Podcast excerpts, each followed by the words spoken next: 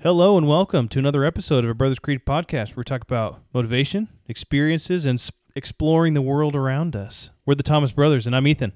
And I'm Jared. And today we have a very interesting episode about something that I love talking about and I love um, just kind of learning about. And that is uh, a couple of different conspiracy theories. And I, I guess the term conspiracy theory is is a loaded term, but really what we're we have some interesting stories and some interesting legends. Uh, really, the, the kind of like urban legends Are they true or are and, they uh, not? yeah, exactly. So, uh, and, and I could talk for hours about this, but uh, we, we've got some uh, uh, really good ones that we're going to share. Some of the ones that I think are just so juicy. All right, well, let's do it. Let's do it. You can't climb the ladder of success with your hands in the pocket. We will not go quietly into the night. They tell me you're a man with true grit. I am the one who knocks. Don't ever tell me what I can't do, ever! That's how winning is done.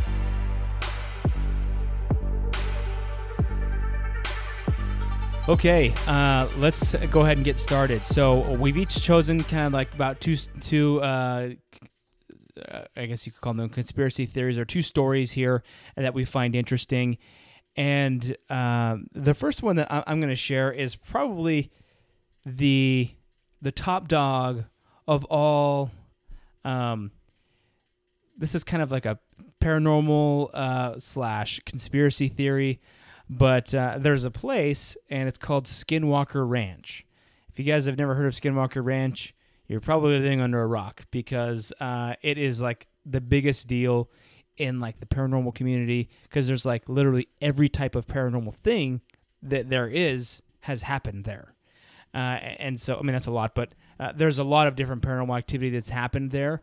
And uh, it's such an interesting thing that's kind of got some crazy stories behind it. So I- I, definitely want to uh, share that and actually uh, lived kind of near there. Uh, went hunting near there a couple times. Didn't see anything though. Uh, but uh, it's it's really cool. So uh, yeah, and also there's like endless podcasts on the Skinwalker Ranch. So um, if you're interested, there's endless stuff out there on this. But this is one of the After you great listen to our podcast, Yeah, you can after you listen to ours, you can go listen to theirs. Uh, so um, the, so the Skinwalker Ranch is a 512 acre parcel located in Utah uh, in the Uinta Basin near a small town of like 800 people called Ballard, Utah. Now the Uinta Basin is a very the it's that's the Uinta Mountains. It's an interesting mountain range that goes from uh, east to west, not north to south. Most mountain ranges go north to south. Appalachian Mountains, the Rocky Mountains. That's true. These ones go east to west. And first of all, that's where I went elk hunting. This is the, the Uinta Mountains, and they are absolutely gorgeous, beautiful.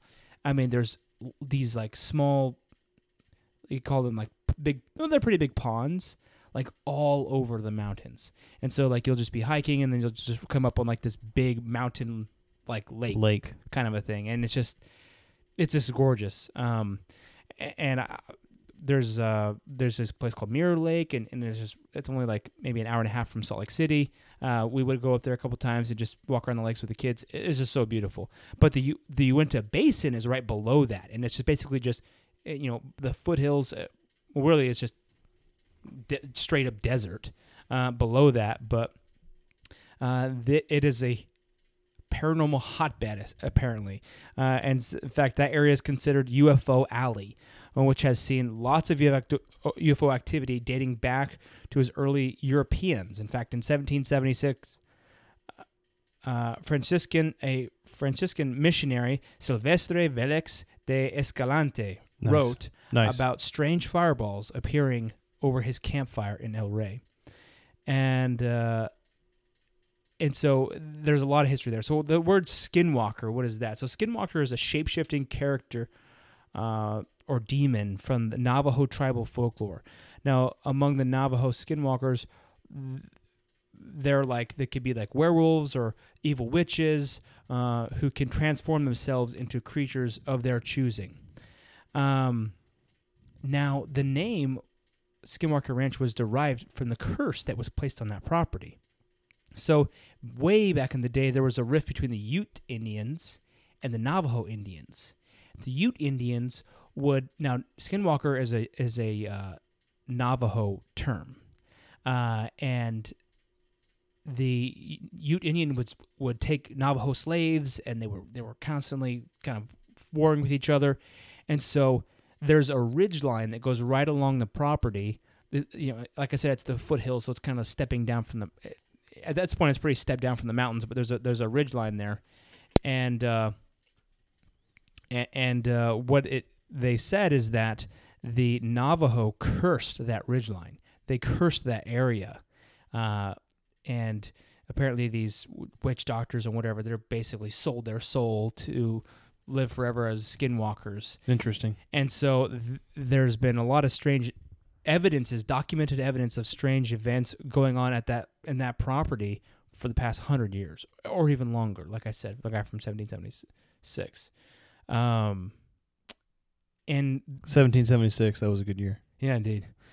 Uh, and so it was part of a, and from 2008 to 2013, it was part of a uh, black budget funded program from the Pentagon to investigate this paranormal like area because it's there's so it's like a hotbed of activity that they apparently uh, some black budget money and the black budget money is like what the Pentagon like trillion like they have trillions of dollars that it's just black budget money that you don't know what that goes to and it's just they spend it on Goes into a miscellaneous uh, line item. Yeah, exactly. Uh, in fact, right before 9/11, uh, Donald uh, Rumsfeld he went on. He's like, "There is so much money that's been spent in black budgets that we don't even know where it's going, where it's gone." And then, like a day later, or two days later, like, guess what part of the Pentagon gets hit? Boom! The the records part I think it's where all the records are kept of the financial transactions. So. That is a whole different conspiracy. Yeah, I was gonna say, I was gonna say with uh, with with with no evidence of plane wreckage, but that's a whole different Yeah, story. That's a whole different story. Uh, but so anyway, uh, the Skinwalker Ranch is a crazy story. So uh, it really there's the the story goes back uh, to about 1996. This is kind of where where the modern uh, story begins, I guess you could say. So there's a guy named Terry and Gwen Sherman, uh, and they shared their chilling experiences uh, with a local reporter about their experiences on the property. So they bought the property, which was said was like 500 acres or 512 acres. Uh, and they started to see all kinds of crazy stuff. They started to see crop circles all over their properties. Uh, they saw uh, UFOs, lots of different kinds of UFOs. Uh, they they said insects. they said uh, small ones, boxy ones, big forty foot UFOs, huge crafts that were bigger than football fields, uh, and they claimed one of the crafts emerged from a glow from a glowing orange orb that looked like a doorway or a portal, and some of them emitted red light. Uh, Gwen Sherman claimed that flying that a flying light followed her all the way home once, and so like they saw all kinds of crazy stuff. And in fact, there's a res an, uh, a man-made reservoir near there, and there's lots of docu- documented people saying that you know there's lots of eyewitness accounts is what I mean to say of stuff going in and crafts going in and out of that lake. Uh, so you know stuff going under the water and then shooting off back up at, going into the sky, all kinds of crazy stuff. So that's UFO aspect. But then they also would see they had they lost they were cattle ranchers and they lost a fourth of their herd to Wow. system systematic and repeated cattle mutilations. So they would like go out there and they would find their cattle dead and like oddly surgically uh like dug into and like the the, the blood like the whole carcass was missing blood.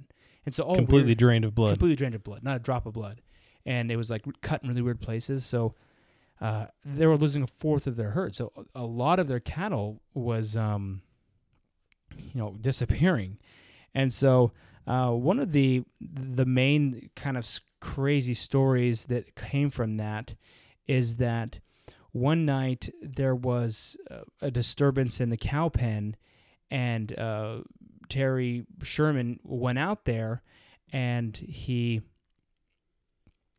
went up to the uh, cow pen and he realized that there was something like a, a giant wolf, like three times the size of a regular wolf, was trying to pull one of the cows out of the pen.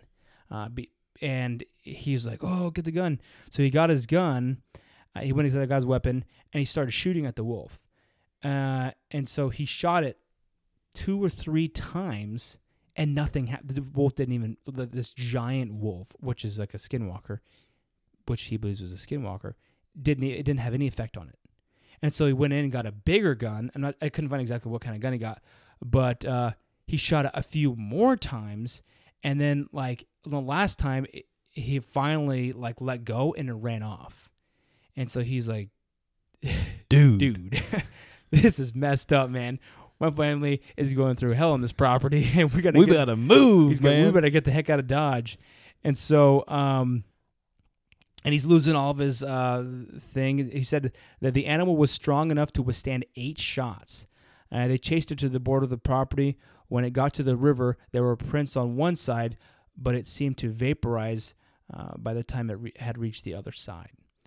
Uh, and so he, didn't like didn't like transform into human footprints.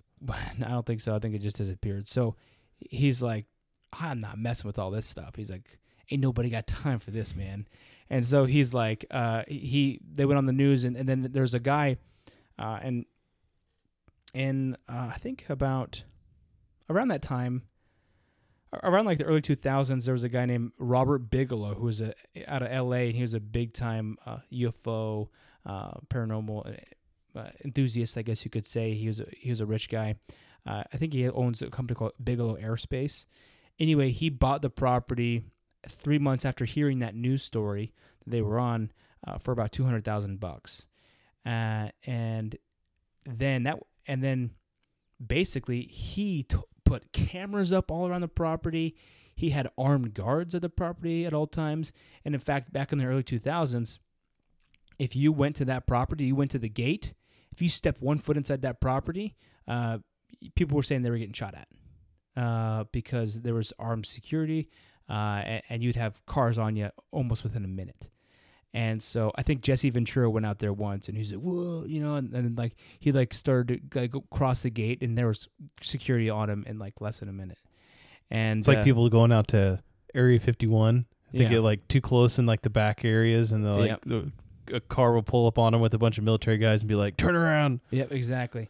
And so there's a lot of st- there was um they actually wrote a book about like exploring Skinwalker Ranch with some of the experiences from some of the research teams that were Bigelow paid to be out there, um, like some of the stuff that they uh, experienced and uh, you know with some of their cameras and like up on they had their, some of their cameras up on a like up on a, a big pole and, and like it was all taped up all the wires were taped up and everything like that. And then they would go outside like and then the camera would go dead and they would walk outside and the whole thing was stripped down and there wasn't a piece of tape anywhere. And it's just like a lot of weird stuff like that that kept happening. In fact they said that one time uh, they did see something that was in like a tree uh, that was like had they could just see the yellow eyes like staring at them not blinking. And so they took a shot at it or with it with a gun and then it jumped out of the tree and it, it was like heavy uh, and they said that they were able to see like one or two big footprints. Almost, they said the footprints were almost like talons uh, in the snow, and it was like one or two deep, big uh, prints that had like two big claws, uh, and that was it, just two. And it was like whatever it was, it was huge, uh, and so that was kind of one of those guys' story. But then, uh, it, then the property sold again in 2016 for 4.5 million. Talk about Good investment. Yeah, talk about a good investment. Jeez. Uh, to a guy named Brandon Fugal. Uh, now, this guy, he's a Utah native, uh, and he is a cor- uh, a real estate investor, and he's now studying the property. And so he bought it in 2016, and then what he said is that he said the History Channel kept bugging me. So the History Channel kept reaching out to him for over a year or two and he finally was like, "All right, I'll let you do like a special on the property." And for so, four point two million dollars. yeah, I don't know how much. Uh, so they, so the History Channel actually ended. But he's like, I want to have my own research team here. I don't want any outside guys because so he does own, his own scientist there. He's got his own research team. They've got the property under thermal, under seismic uh, watch, under all these different kinds of things. You got scientists out there, and uh, he said that they're searching for electromagnetic anomalies and all, all, all this kind of stuff. And then his trainer was like, okay, fine, we'll do that. And he's like, he's like, okay, then we can do. I'll let you do like a docu series type of a thing. And so they came out with one called "The Secrets of Skinwalker Ranch." And I didn't know about this until yes, until just I was researching this episode and I was like, dude, I totally want to see that.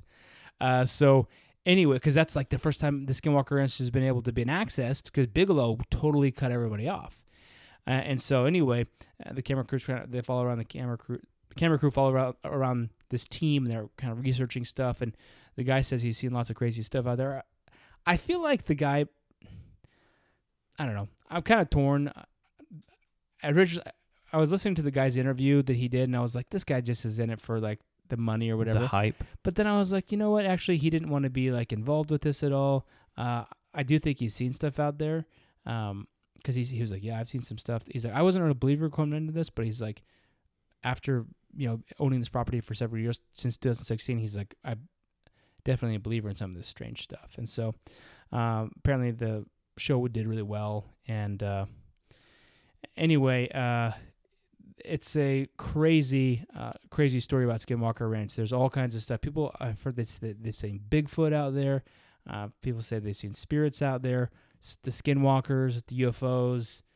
I mean, uh, portals to another dimension. Uh, you know, Mel's Hole.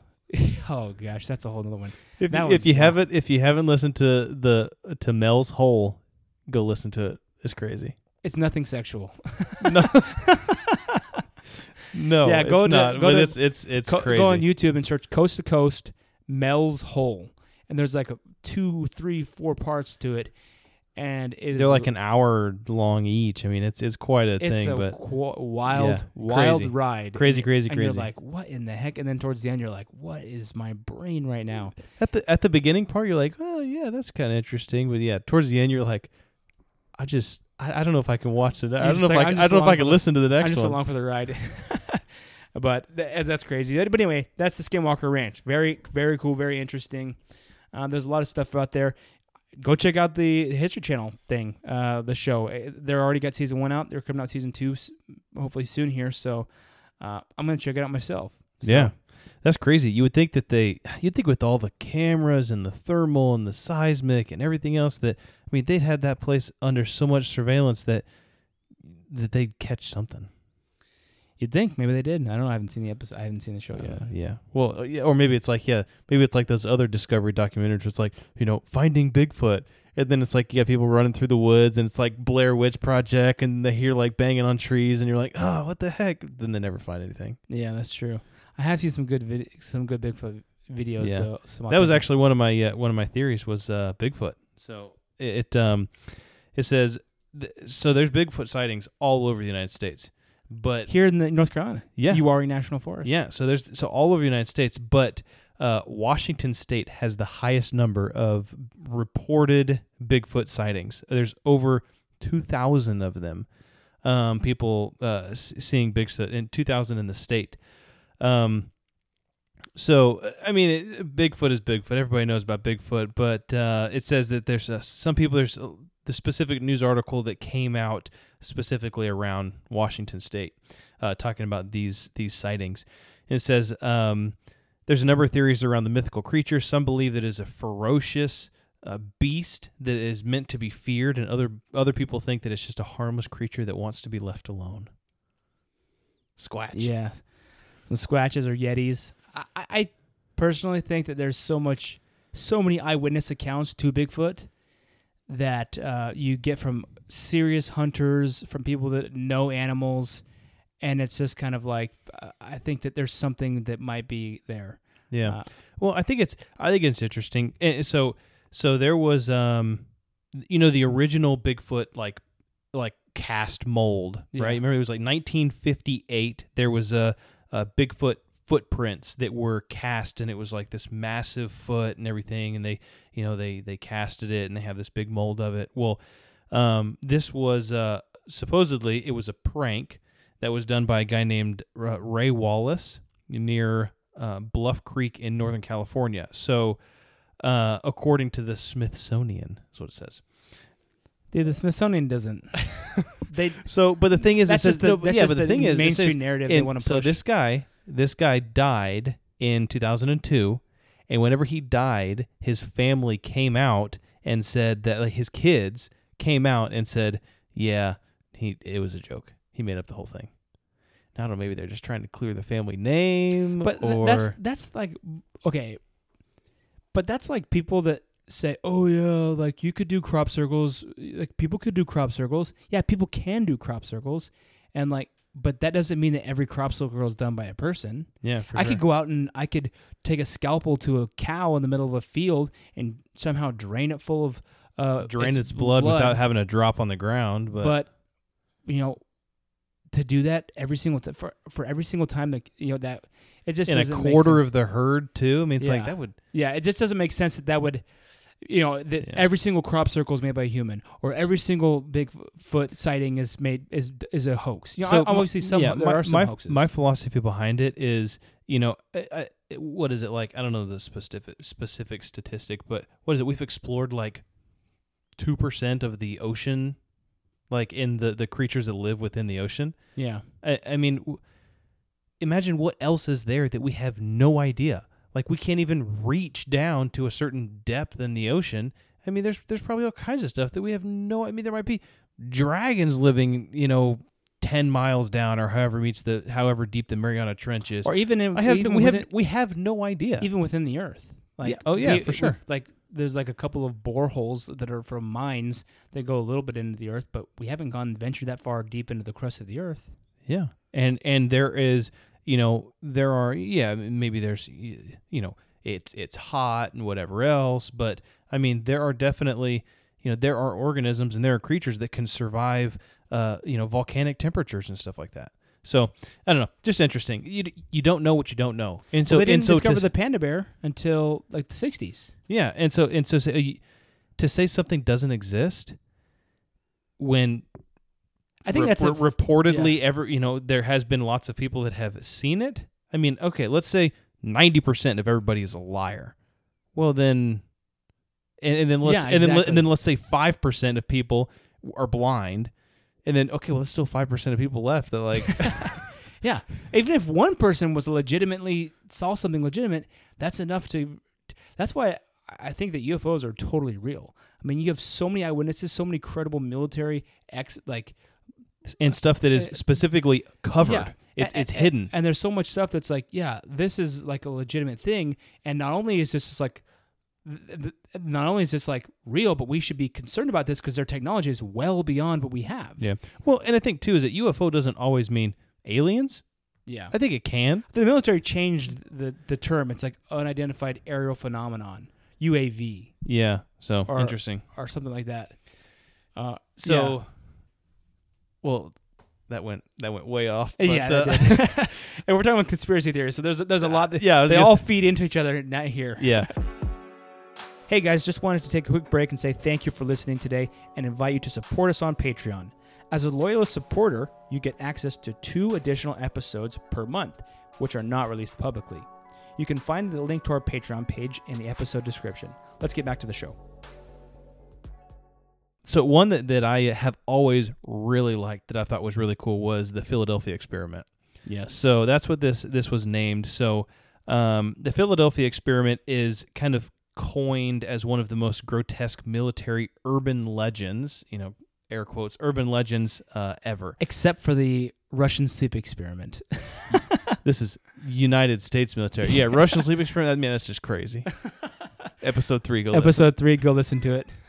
Um, so this was uh, in World War II. Um, according to the legend, on October 28th, 1943, the USS Eldridge was a cannon class destroyer escort. So it was uh, uh, it was a, a battleship basically. Um, it was conducting top secret experiments that were designed to help them kind of command the oceans for um, the the Axis powers, which were the uh, you know the the, the United States and, and associates. Um, and uh, the rumor basically was that the government was trying to create technology that would render uh, naval ships, like these battleships, invisible to enemy radar. Um, and so the USS Eldridge was in the uh, Philadelphia Naval Shipyard, and they had been doing lots of top secret uh, modifications and different things to this ship. And that is where they actually did the initial test, right? They tested out these modifications that they made. They were trying to make the ship invisible to radar.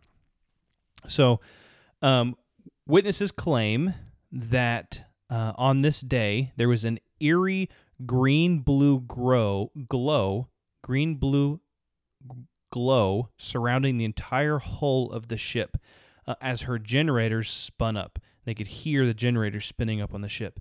And then suddenly, the USS Eldridge disappeared. Completely disappeared.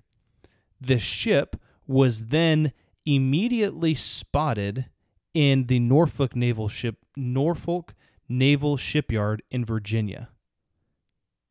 That's quite a ways Yeah, away. From Philadelphia to Virginia. It disappeared in Philadelphia, appeared in the shipyard in, Phil- in, in Virginia, and then disappeared in Virginia and reappeared back in Philadelphia.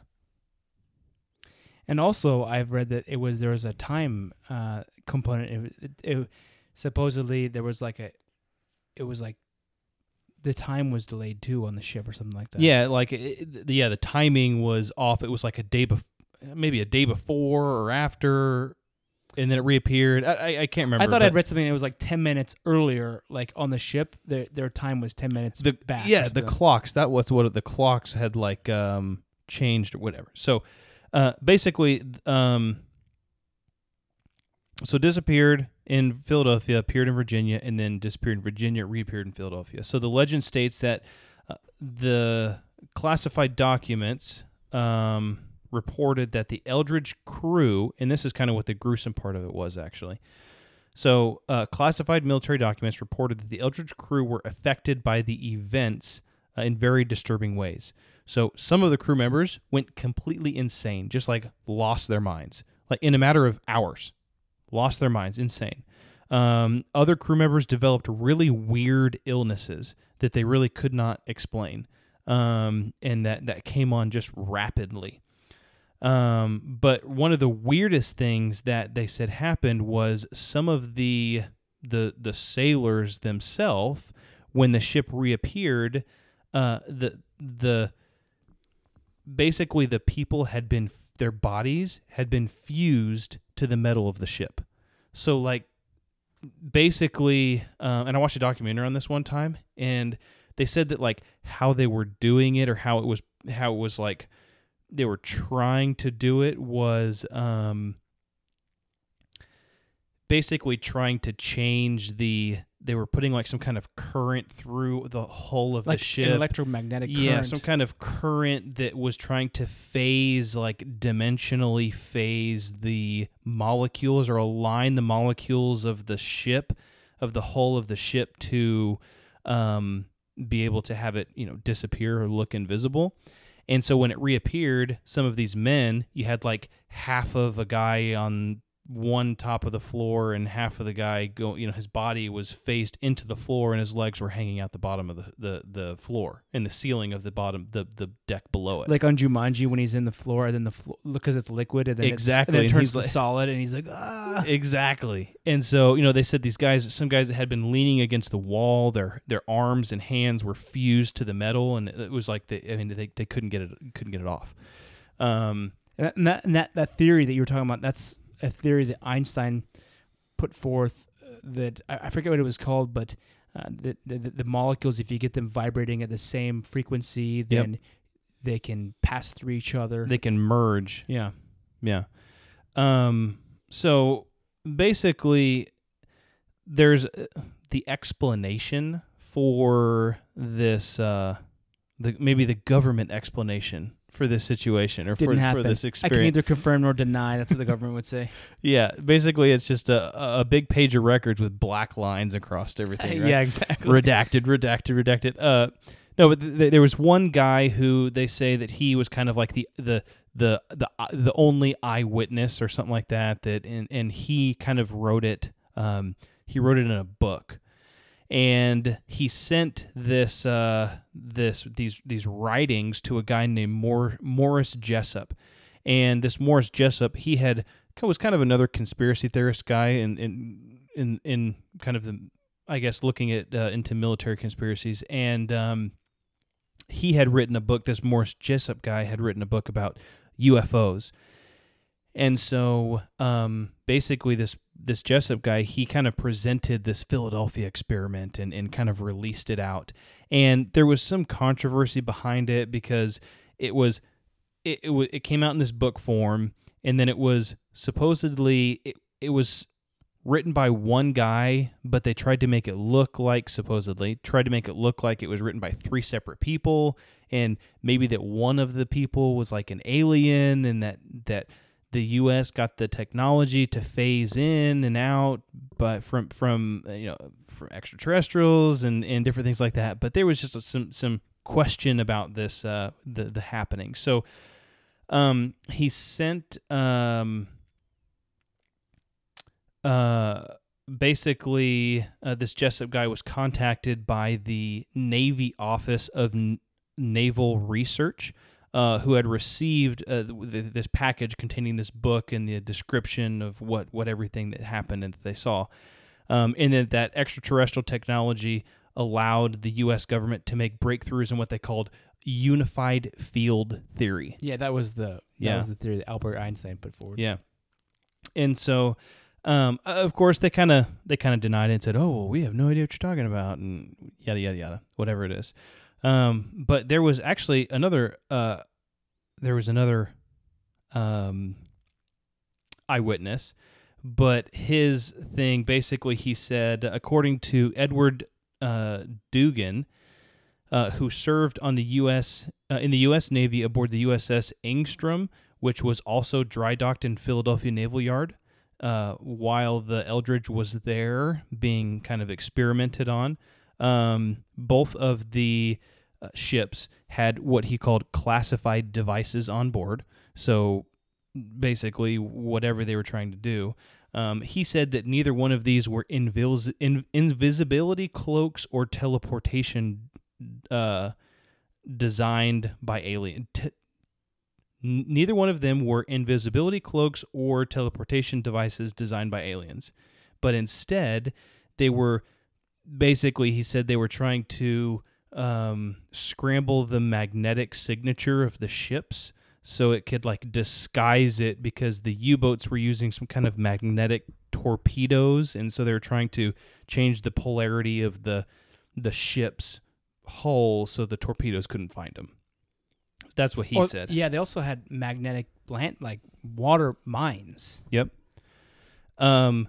So, and then there's this whole other thing that says, um, basically the suggested green blue glow that was around the ship was like a weather phenomenon that happened on that specific day. That, like, there was excess plasma in the the in uh, basically in the environment there and it was like the sun was hitting it in the right direction and it was like oh yeah it was a once in a lifetime phenomenon Swamp gas. had- yeah seriously um Yeah. and then finally the last thing that they said is they said uh oh there's there's inland canals that ke- that connect Philadelphia to the Virginia shipyard and so this allows the ships to travel between the two within just a couple hours and it's just for a like, destro- for a giant battleship that big. that's what they said yeah. and so I don't know. We'll leave it up to you, but uh, there's some pretty interesting documentaries that have been done on it, and this was just a super high level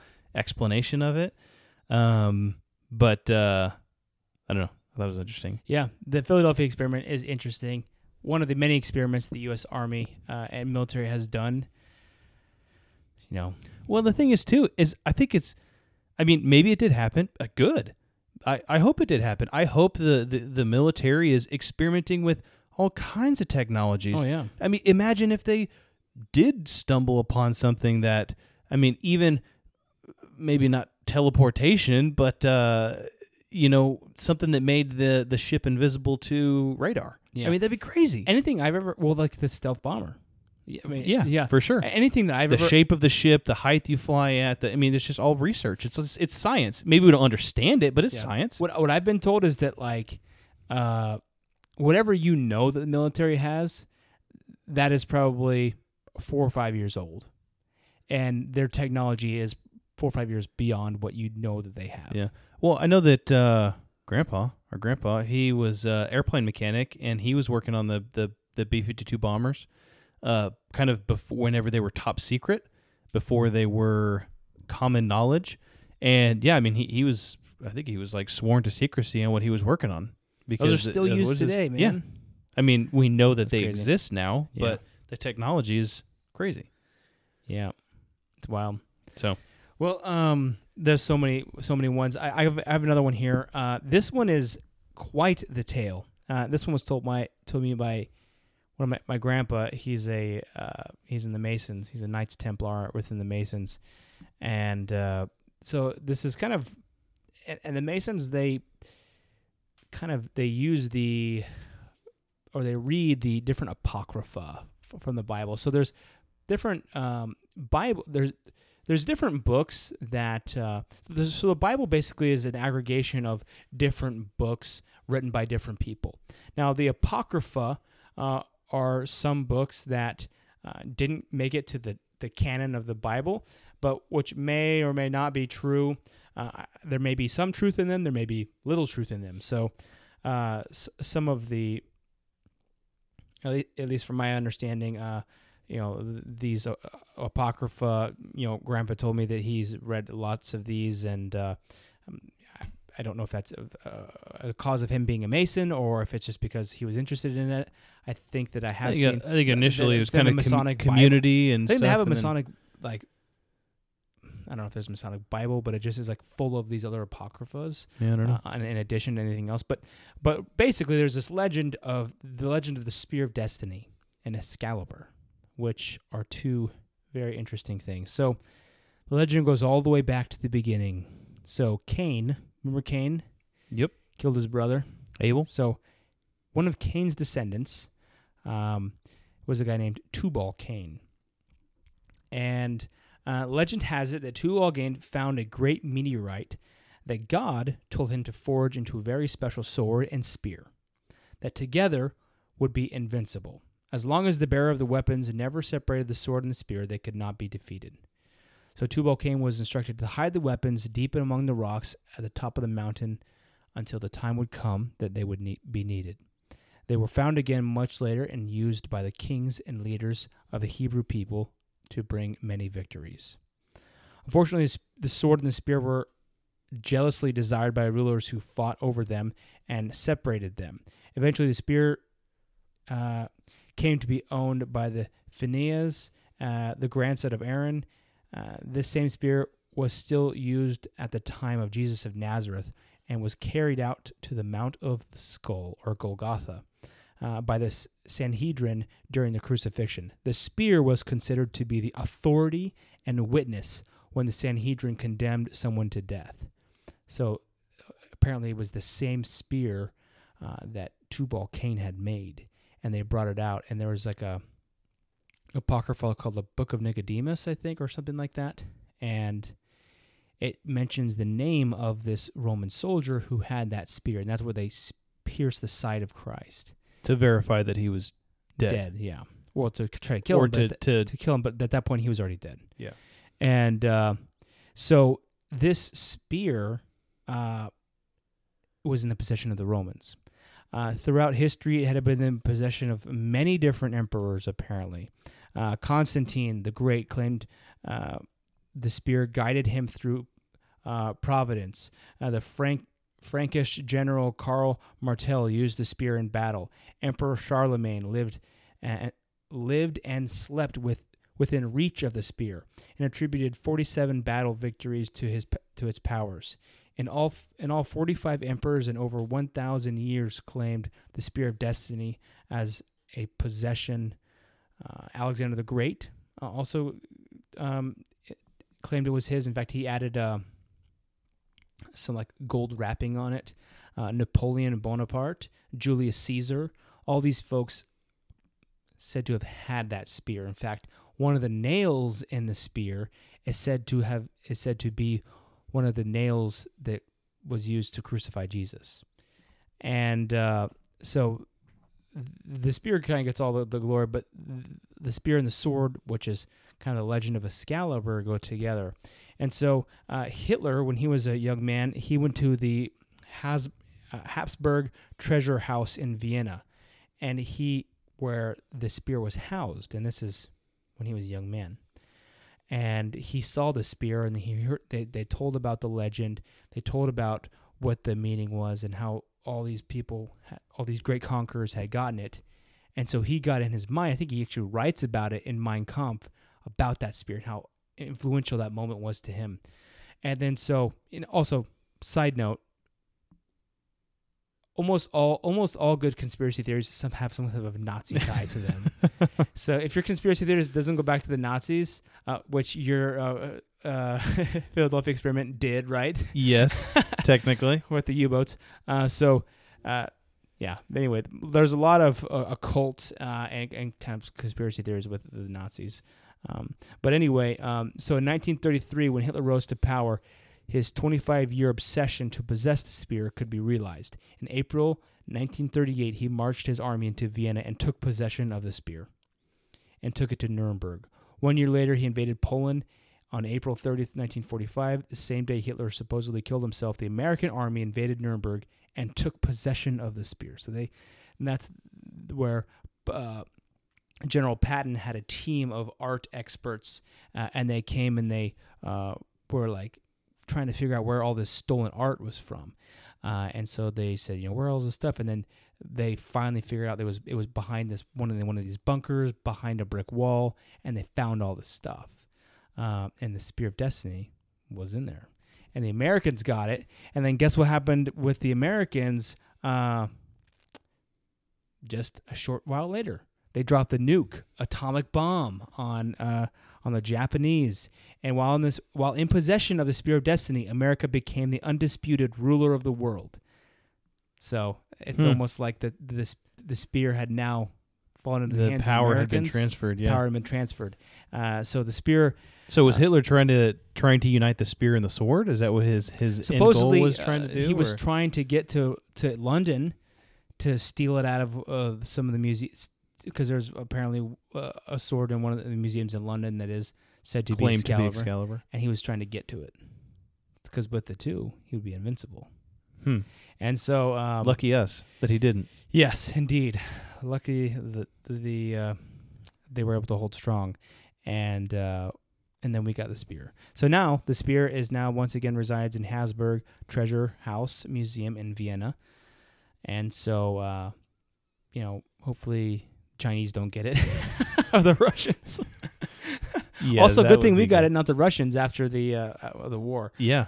because uh, if the Russians would have got it, we would have never seen it again.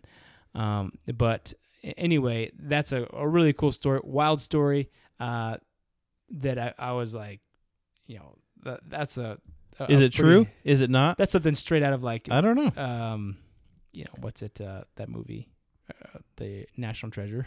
Yeah. Nicolas Cage. yeah, exactly. So anyway, Well, that's that kind of goes back to what we were talking about before. Is you know, okay, this might be completely you know absurd, and somebody's somebody listening might be like, "Oh, that's so dumb. That doesn't exist." But the thing is, is like, you could probably go and visit the the this spear, and it is what it eh, you know, and, and it's probably labeled or claimed to be a specific thing. So you know, it's even like you know, let's talk about rumors, right? Even with rumors, there's always there's maybe always a fraction of truth to something that is said. Mm-hmm. Not many times is it like something completely made up out of nowhere. It's just like, yeah, you know, something happened one time or something, you know, somebody saw something miraculous happen. And then it just potentially maybe snowballs and kind of turns into generational stories of crazy things. But Yeah. you can't say, "Oh no, that doesn't exist." Well, because technically it does exist. It's just the question is is there power behind it. Yeah, and so you know, it's just while I mean, this is what I've given here is just such a brief overview. I mean, I was looking at some of the stuff where it shows who it passed down to, where how it got to Napoleon, how it got to these people, how it got to this other guy, how you know all through history. Uh, there's different legends about. I- mean, you could probably read hours about the Spear of Destiny. And I know that the history. I know that the History Channel has done, uh, you know, things on it. They've done testing and stuff Yeah. on it, and it's wild. So if you're interested in it, go check it out. So, um, you know, and like Jared said at the beginning, I'm sure we could sit down here and we could, like, and we could talk and talk and talk, right? I mean, I, I had put together some other things. We know we talked about Bigfoot. Um, you know, just to name off a few, maybe if you want to go do some of your research. I mean, there was even things, well, the flat Earth, right? Flat Earth theory. Yeah, There's- that one's pretty pretty wild. It's crazy. Uh, you know, hollow Earth theory. I think we mentioned that one episode uh, earlier. Uh, you know, there's um, there's uh, conspiracy theories about uh, chemtrails. You you ever heard about chemtrails? Basically, if you look up in the sky and you see uh, airplanes that have like these these basically these vapor trails that go behind them, um, they say that these are uh, um, they call them chemtrails or uh, SLAP, which is like secret large scale atmospheric program. Basically, is like the program that um, these planes are retrofitted with these um, basically canisters where they can dump chemicals or some sort of biological agent into the atmosphere that will um, basically uh, control uh, atmospheric weather changes and different things like that. Um, Yeah. There's like, a- a- and there's also Make the population more docile. yeah, basically, there's also the theories that they have uh, aluminum and, and strontium and and uh, barium, which is uh, some other things that basically they're trying to uh, expose all of us to to uh, kind of like some sort of mass inoculation of you know, I don't know mind control. And then you go in and you buy drugs. Yeah. Oh, I need uh I need Like, uh, like- drugs. like like high fructose corn syrup. yeah.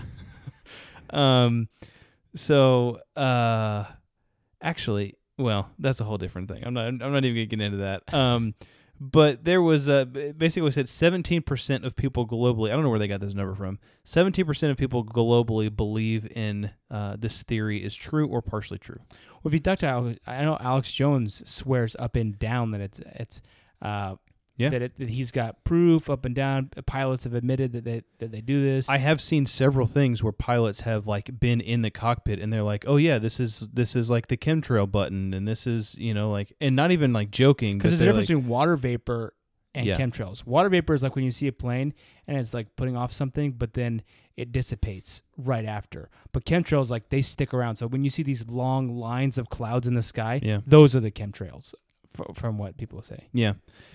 So, I don't know. Google it. yeah. There's so much out there. Uh, but this this has been a great episode. Uh, thank you everybody for listening. Hopefully, it's been interesting to you to uh, to listen to this and to hear some of these things. Yeah, this is kind of just exploring the world, what the world has to offer, and talk about interesting stories. And so, you know, hopefully, this is just kind of, uh, you know, been been maybe eye opening or entertaining at the least. Or, you know, for me, it sometimes just is interesting to step outside of the rigid uh, things that I know. You know, with you know being a data scientist, you know, I, I know that these numbers mean this. Show me the numbers. Yeah, and so it's like, oh, this is interesting. There's maybe I think there's more to this. To think that we understand everything in this world is is very arrogant uh, mentality. I think, and we, Well, And I mean, so- think of uh, go back a thousand years and you know grab a person from a thousand years ago, bring them to today's day and age, and then call somebody that's all the way across the world, or you know put them in an airplane, or you know just because we don't understand something doesn't mean that that techno we can't figure it out with technology. I think a lot of times we were, oh that doesn't exist or that doesn't whatever, but I'm sure they said that you know flight was impossible a thousand or you know six hundred years ago. Oh, man can never fly, but now look at us. And so look at me now. look at me now. and so and so don't dismiss something just because you don't understand it. Yep, absolutely. Yeah, so you know, keep your mind open. Uh, always uh, keep your eyes on the skies. yeah, I think th- I think this will be a good episode. I want to hear some people's comments on some yeah, if you have stories. any or if you experiences, have yeah, or if you have stories, they're like, oh, you know, look into this one or look into that one. We'd love to uh to dive into some of your stories. yeah, absolutely. Uh, so, or if you've ever had any experiences with, with crazy stuff, let us know. So, We'll we'll zoom you into a meeting and do an interview. yes, exactly. So, uh, you know, like, thank you for joining today. Uh, follow us on uh, the socials. Also, check out our Patreon. Uh, we, we mentioned that earlier in, uh, in the mid uh, ad, but uh, you know, support us on Patreon, and you get this some exclusive episodes, which are good. Cool content like this that uh, is not public and not everybody will get to listen to. Two episodes a month, and uh, we really appreciate that support. And yeah, let's uh, go and and build that creed together. All right, let's do it.